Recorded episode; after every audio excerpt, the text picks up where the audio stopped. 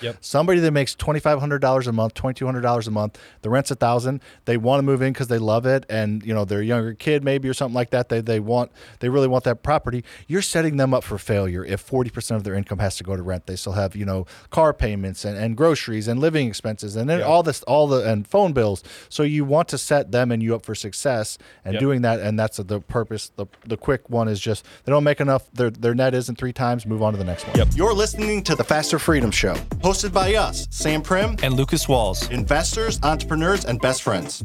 2 millennial Midwesterners who started a real estate side hustle and now own $40 million in rentals without using any of our own money. Now we're 2 average guys teaching other people how to use real estate investing to create financial freedom and generational wealth. If you're ready to learn how to take control of your future using real estate investments the simple way and have fun while doing it, you're in the right place. Let's start today's show. Hello and welcome to the Faster Freedom Show. My name is Sam. And I'm Lucas. And Lucas, did you know the most expensive part about owning rental properties? Do you know what that is? I would say turnover. Yes, you got it right. You got it right. So we've kind of talked a little bit in the past with episodes about, cash flow or about rentals and things like that, about property management and keeping tenants for a long time. But we have not done an episode specifically on that. And I just hadn't because it's not the most exciting topic. However, I get questions all the time, and I actually have had people message me and ask to do a property management type video or episode. So that's what we're going to do, is we're going to talk about how we get our tenants to stay an average of 4 years, because not to spill the cookies, as they say, tenants staying a long time and tenants staying for more than 2 or 3 years is honestly, in my opinion, the only way to cash flow. I think if you have a tenant leave, even if your tenants leave every 2 years, I do not think in a 10-year period you will positively cash flow. I honestly think if your tenants stay 24 months or less, so even if your tenants leave every 2 years, I don't think you'll cash flow in a 10-year period. I think you're break even. I think you're right. And I think there's a lot of different ways that we'll talk about on how to get your tenants to stay longer, but it's something that's not talked about a lot. One of our mentors kind of introduced us to this topic because his single-family tenants stay, I think, on Brian's, like 7 years. I think, yeah. So also a portfolio is older. Our portfolio exactly. I don't think we have that option to have that type of average yet. I think our average will creep up. Mm-hmm. But so I think 4 years is good. I think we'll continue to increase that. I think single-family rentals have a longer average stay per tenant than, say, apartments do, especially in just our area. So I think just another benefit of single-family rentals, but you can control a lot of that by the stuff we're going to talk about today. Awesome. I appreciate that, Lucas. Good. Yeah, you're going to learn something. You're going to learn today. Who's this episode brought to you by? Prime Corporate Services. PCS. Better than the rest.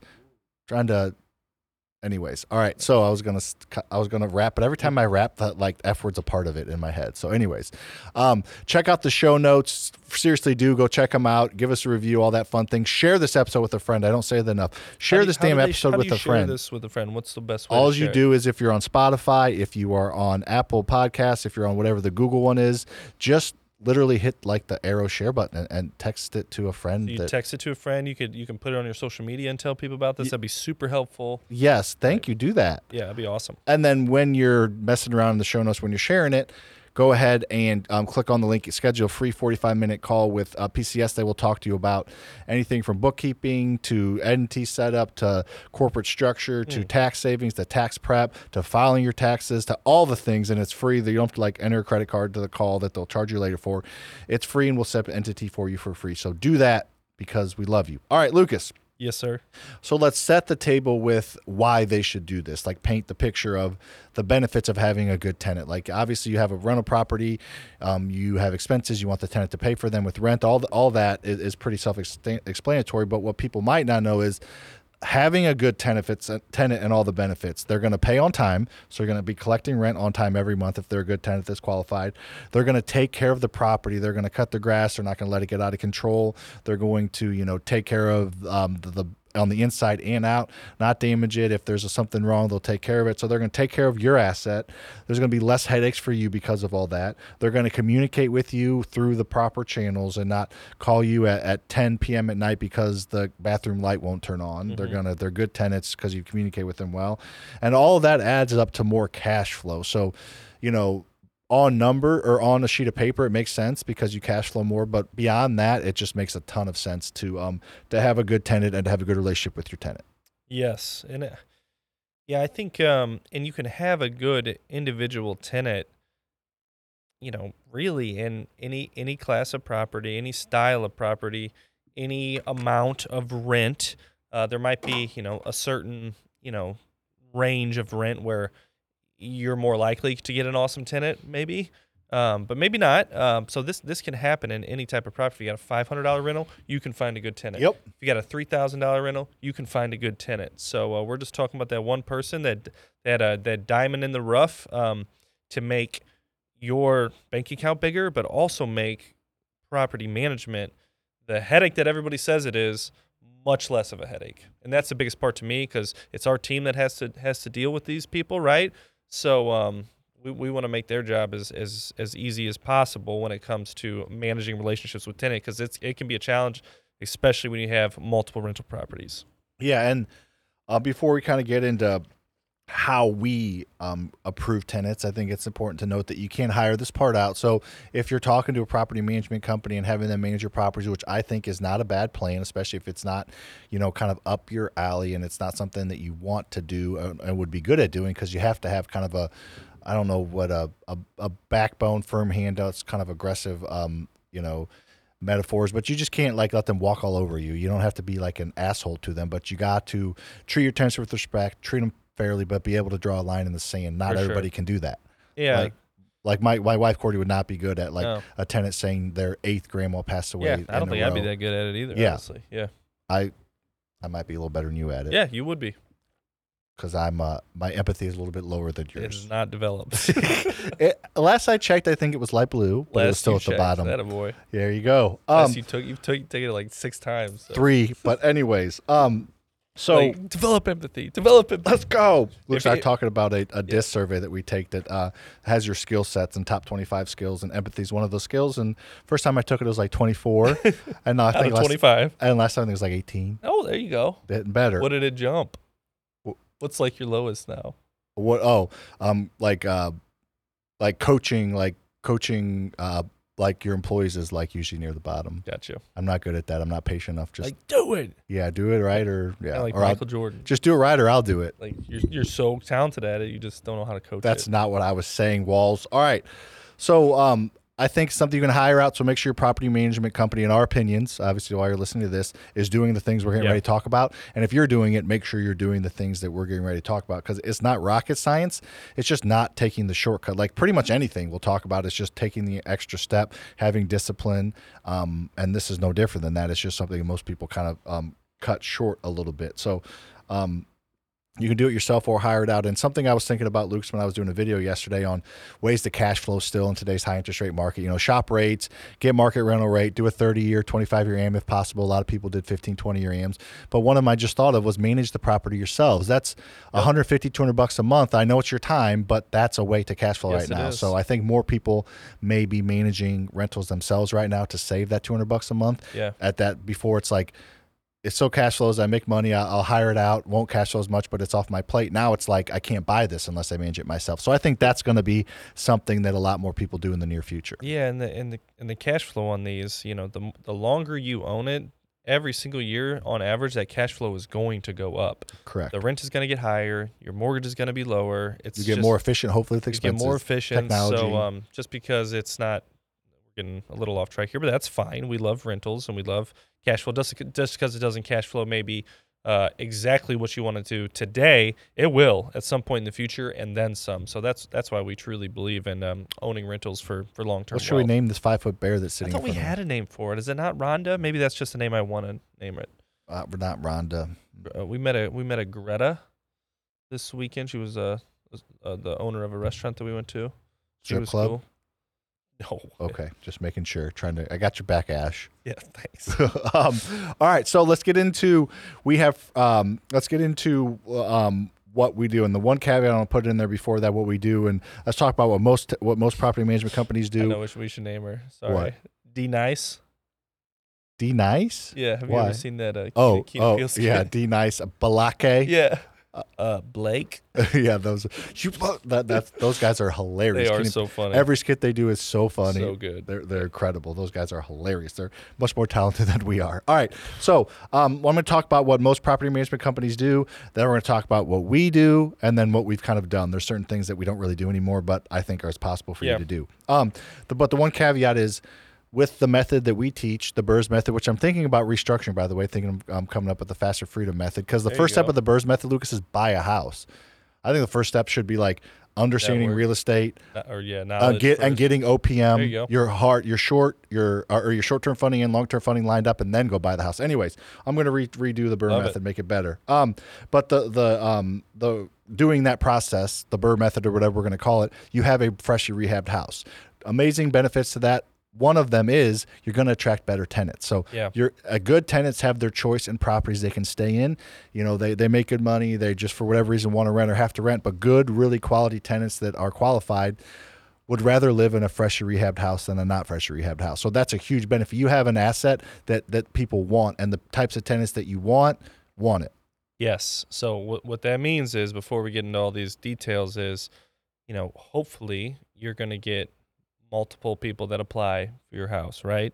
And it's a lot different than getting multiple offers on a house that you're selling, where you can just pick the best offer. There's a certain process that you have to follow when you go through those applications, and the majority of it's on when they're received, right? Mm-hmm. So you got to go through one at a time, the order that they're received. But I am definitely not an expert at this, but make sure your property management knows all the rules. Fair housing, all that stuff, and then also if you're doing it yourself, make sure you educate yourself on the proper way to approve a tenant. We're gonna talk about some of the things you should look for. Yeah, I think just to round that out is make sure you're following the laws. Talk to somebody who's done it, or hire it out. But in general, you just treat people fairly. So if you treat people fairly and you treat them all the same, I believe you're not, it's very unlikely to get in trouble. Where you get in trouble is when you don't treat people fairly and then you do something for some applicant or some tenant that you won't do for other tenants. You have to treat all the tenants the same, and then you have to have like a structured set of rules that you do for everybody, and you don't bend the rules. If you do that, you won't get in trouble, in my opinion. If it would, it'll be something small. But if you start to only approve tenants I don't go down too many rabbit holes, but if you only approve certain tenants or do certain things, you can definitely get in trouble, because you have to you can't discriminate on sex, religion, age, any of those kind of things. For sure. So you get that first app, just to drive it home a little bit, you get that first application. Completed app, I think is the one. First completed application, and they meet all of your criteria, you have to approve that person. Correct. So set up the right criteria, I guess, is what we're getting into. Yep. It's a good point. That's a good transition. Yep. Good pivot. And just another example. They don't say they don't qualify.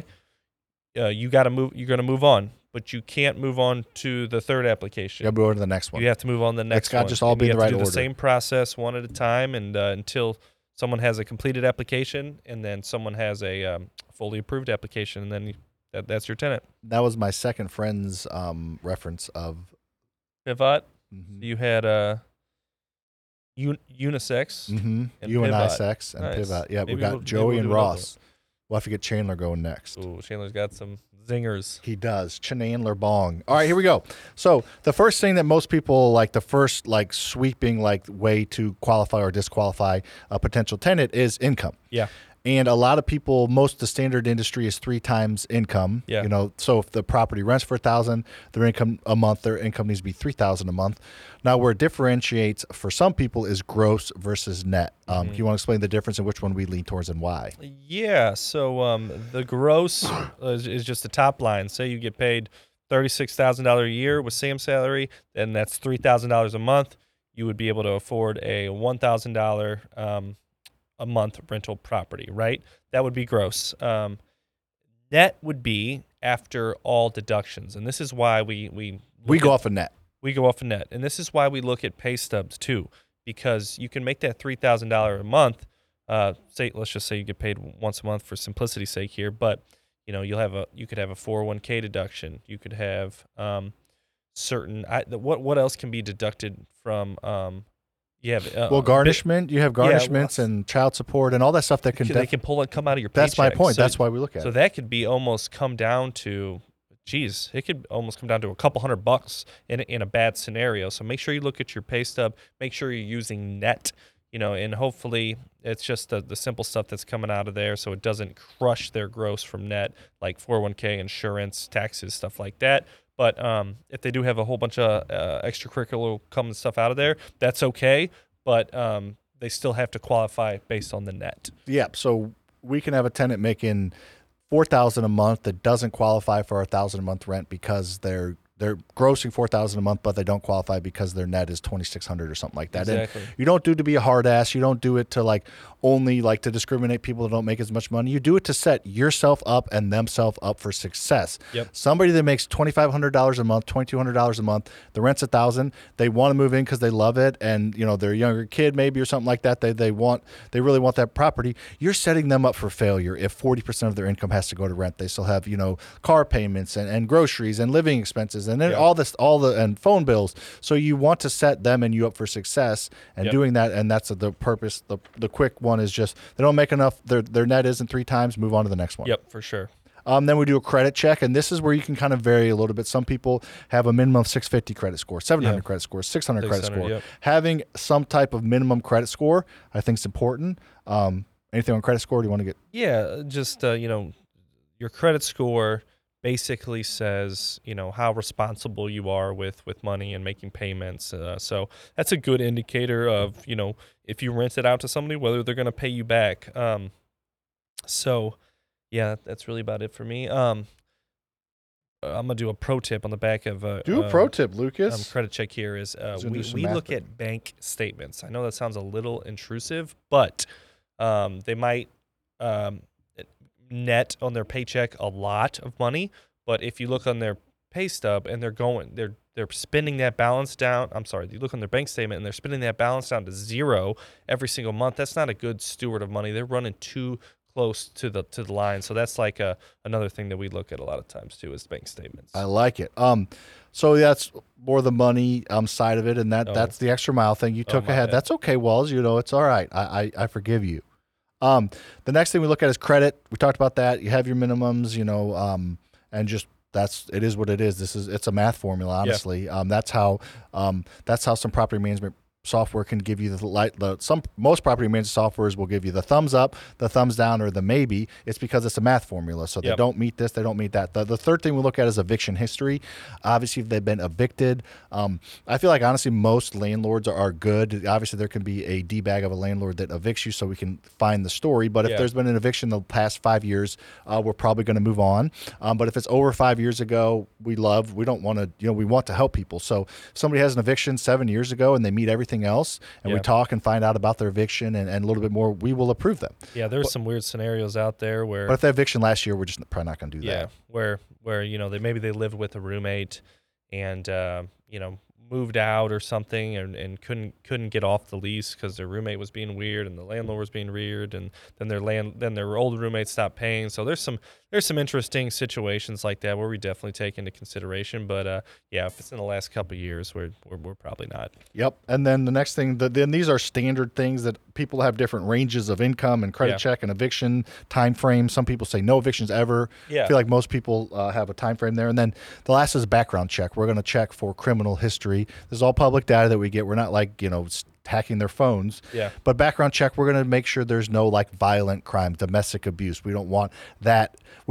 The neighborhoods we own houses at are nice neighborhoods. We don't want to bring somebody that potentially has a domestic abuse issue, or especially apartment complexes that one bad apple. So, or violent crimes. If somebody is 30, if somebody's 28 and they got a DWI when they were 20 years old, we're still going to approve them. So it depends on the crime. We're not going to deny people because they got a parking ticket. Yeah, and felonies versus misdemeanors. So a lot of people say something along the lines of, no felonies in the last 5 years or 10 years or something like that. So just pick what works for you, and then just stick with that on every single house. All right, so that's the general, I think, baseline. You can have your ranges of strictness that you should. Faceline. Did I say faceline? Baseline, I said. Your faceline is stupid. You're getting gray. I am a little bit too. I've always had gray there. Not always. Do you think I should just remend it a little bit in the beard or just let it roll? I'm a let it roll type of guy. makes me look distinguished. So I am not gonna. Sometimes I'll get on my phone. I'll be like, oh, like it's a little gray. It makes well, just for a minute then. If you seem like a just for a minute type of guy. No, I don't. I'm kidding. I'm not gonna do that.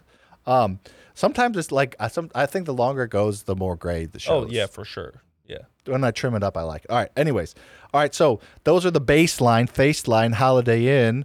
What about how you didn't expect that, did you? If I gave you 1,000 guesses, you wouldn't have guessed I would have said that. I feel like Jaden said that exact same thing when I walked in. So because we're talking about we recorded a video on I did live yesterday on YouTube on our Branson hotel conversion, and we were saying hotel, motel, Holiday Inn. That's exactly what he said. All right, so that's the baseline. What's the extra mile stuff, Walls? Extra mile stuff is the bank statements. You already talked about don't bend in the rules.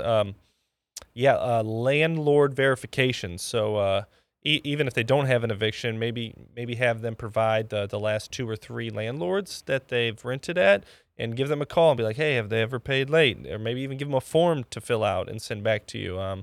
Did they leave with the balance? Did they, have a whole bunch of unnecessary maintenance calls? You can check in with the landlord, but another thing to do is if they're living in a house, whether they own it or rent it, whatever it is, you can also do a home visit. We don't do home visits. We feel like they're slightly intrusive, but it's something that you can do, and it's something that a lot of investors in our area do. You can get a feel for how they treat their current house and how they are going to possibly treat your house when they move in. Have you ever played Would You Rather? Yeah. You want to play right now? You didn't say one word for like. It just depends on what the question is. So all right. Hopefully, yes. Would you rather put a house on the open market to rent? Yeah. Yes. Would you rather put a house on the open market to rent? Open market to rent. Okay, I think I understand that. So let's say we're putting a house on the market to rent Monday. That house, would you rather approve a decently approved tenant in the first 3 weeks, or would you rather wait 6 weeks, 7 weeks, and get the perfect tenant? Oh, yeah, 6 weeks, 7 weeks. That's my point. Sure. So that's where people get impatient, and the extreme example is if they can fog a mirror, you approve them. I know most people don't do that, but if it kind of meets the criteria, it's been 3 weeks, let's approve them and move in. I've done it when we were approving it. When you're sitting vacant for a long time. For 3 weeks, 4 weeks, you're paying rent. Yeah. Or no, you're paying mortgages, Walls. Yeah. You're paying insurance. You're paying tax. You still have. Very tempting. Yes. Yeah. And that's why we accrue 5% of gross rent for vacancy for those specific times. And when we have a tenant stay for 4 years, that's a lot of money in that vacancy pool that we're not worried about waiting an extra 3 weeks is my point. So at first it can be definitely anxious, but usually there's not a mortgage and as much expenses on it because you haven't refinanced yet for the most part. So the first, right on your initial tenant placement on your BRRRR method, spend an extra 3-4 weeks. If it takes you 8 weeks to get a tenant that's going to stay for 5 years as opposed to, saving yourselves 3 weeks, but the tenant leaves after a year or two, it makes so much more sense, I promise, to be disciplined and approve that perfect tenant. Not saying your first week you won't get an amazing tenant. So approve them if they're getting approved, especially if you have a BRRRR deal, you're probably going to get approved quickly. Just have that discipline, I guess, is the point. For sure. And I know it seems like a lot of stuff, and there's more stuff on top of this. It's just the main ones, but there's property management softwares and other softwares out there that'll help you do all of this and spit back the information that you need to see based on that someone will apply. When they apply, they give you the information that you need to run their background check, to run their credit check, and a lot of times you just put it right into your property management software. We use Buildium, and we just press run application, and it takes a little bit, and it spits us back all the information that we need to make a decision and see if we want to move forward. So try not to get too overwhelmed because there's software out there to help you with a lot of this. Agreed. Awesome. So decently episode. Let me check the time. If we can do 20s, if not, we can do networking. That will do networking. All right. So who do you want to pick for the network? Who do you want to pick for the net worth game? Sorry, that was probably horrible audio. Yeah, so what theme? So I'll explain the net worth game. I'll explain it real quickly. You think of it. Okay. Last time, I don't remember what we did last. Actor theme, I think. Was it Matthew McConaughey and Tom Cruise? I think so, yeah. So the net worth game is a game Luke's nice to play in college where it was a drinking game. We played all the time, but it was a group of friends, usually sometimes just us, honestly. But you'd guess somebody's net worth, you'd Google it. Google's usually, within a range. Obviously, net worths are kind of private, but in general, most websites have this general net worth. And whoever's closest gives out a drink. And we usually do themes, like whether it be actors or actresses or famous basketball players, musicians. Golfers, musicians, rappers.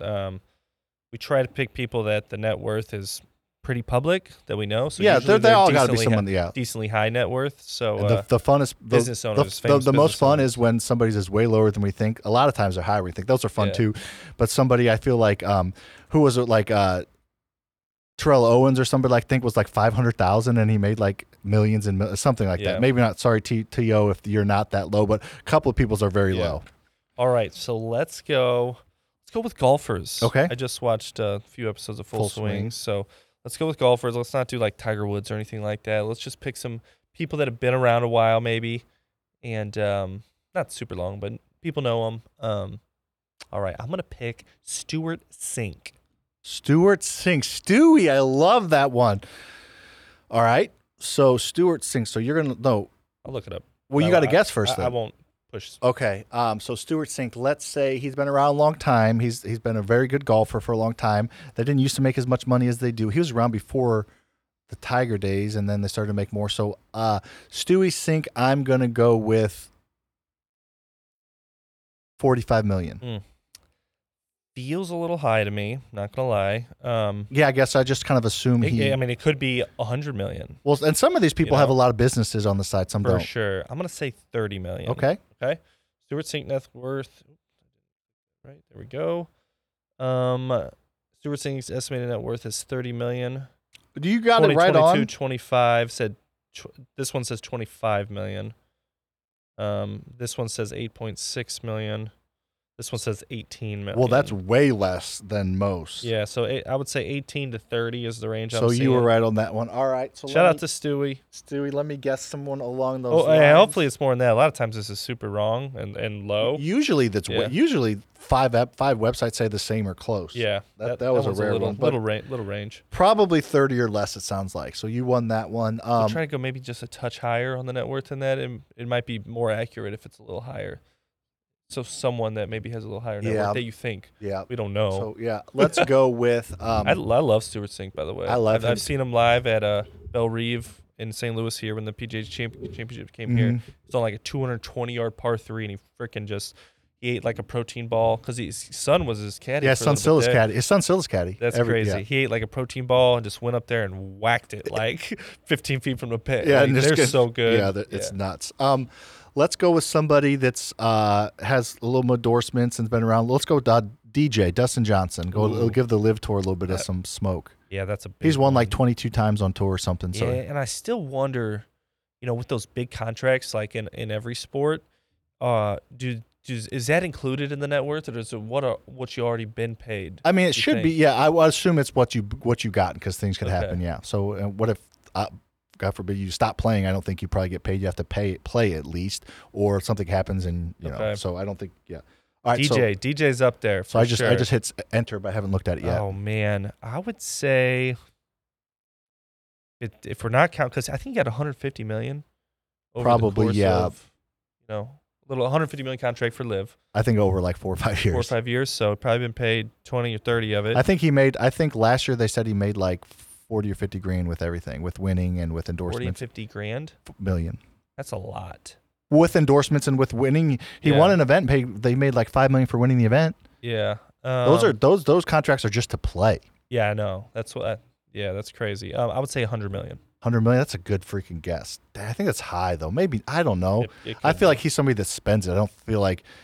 He's no offense, DJ. Big investor. Yeah, I'm pretty sure he spends it. He doesn't like... He's also got some like... Doesn't he have some family money? Like if you marry into the Gretzky's, like how that's... Yeah, if they're separate, that's true. Wayne Gretzky would be a good one. Yeah, Wayne Gretzky would do that. We should do goats, like the goats. We should do like all of them. Ooh, that'd be fun. Michael Jordan, obviously, Wayne, Babe Ruth. I'm gonna go 65 million. All right. Estimated net worth of 50 million. Estimated net worth 100 million. 97 to 68 million. Okay. So what'd you say? I said 65. You said 100. I think we're both right because I've seen 100 and I've seen literally 65 and seen 100. So they don't know golfers' net worths apparently. Obviously, everybody else has been like DJ would be a little more dialed in. That was all over the place. It was, yeah. All right. So if you have not subscribed, please do so. Give us a review, a rating, share this with a friend. You don't have to, but Be a lot cooler if you did. All right, Walls, we're tied. This big pressure. Gosh, I need this one. I need this one. Focus. The miss is short. I shouldn't be helping you like this, but the miss is short. I mean, it could be long. But just, most of your, you understand that's basketball talk. Oh, I know. My miss was short. The misses are usually short is my point. Right. So it doesn't necessarily make sense. Shoot it farther. It's not necessarily how it goes. Well, it should. Yeah, you would think. Got it. Buckets. He's up one. See if we can tie this up. Ooh, 2 for 2 today. You needed that. See you next one. Thanks for listening to today's episode. We hope you got some major value from our conversation. If you love what you learn, make sure you like, rate, review the show, and help us spread the word by telling a friend. If you'd like to learn more about working with me inside one of my programs, we'll have those links in the show notes, along with all our social media handles, so you connect with us there for free. If there's a real estate question you'd like us to answer, feel free to send us a message and we'll cover it in an upcoming show.